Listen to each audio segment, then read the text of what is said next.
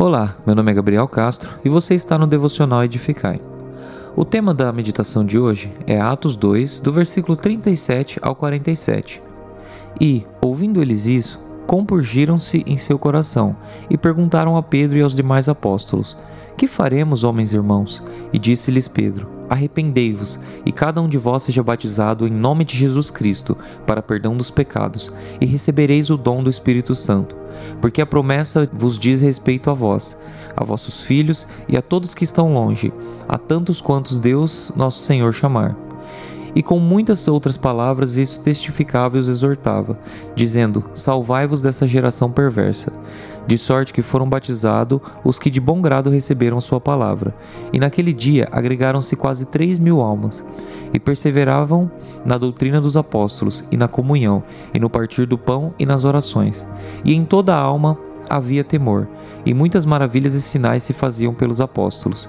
E todos os que criam estavam juntos, e tinham tudo em comum, e vendiam suas propriedades e bens, e repartiam com todos, segundo cada um havia de mister.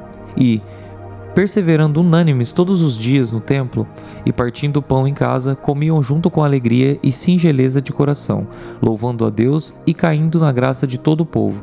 E todos os dias acrescentava o Senhor à igreja aqueles que se haviam de salvar. Aqui nós podemos notar quatro pontos muito interessantes.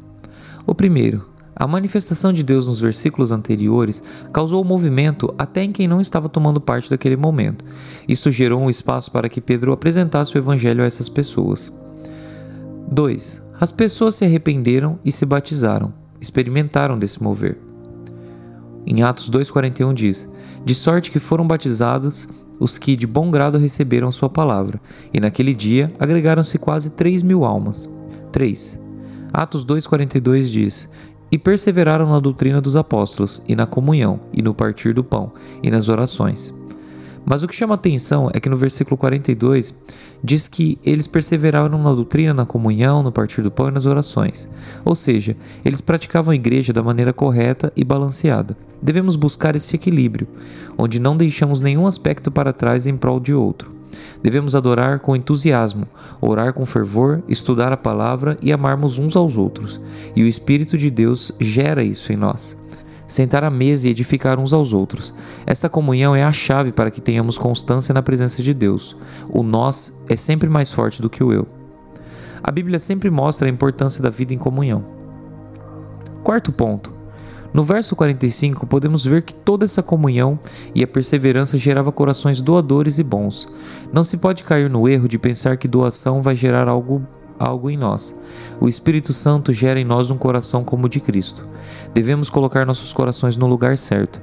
Vemos Pedro trazendo uma palavra de exortação aos que estavam ali, mas que gerou arrependimento e depois vida com Deus e comunhão com a igreja. Esse é nosso exemplo de igreja.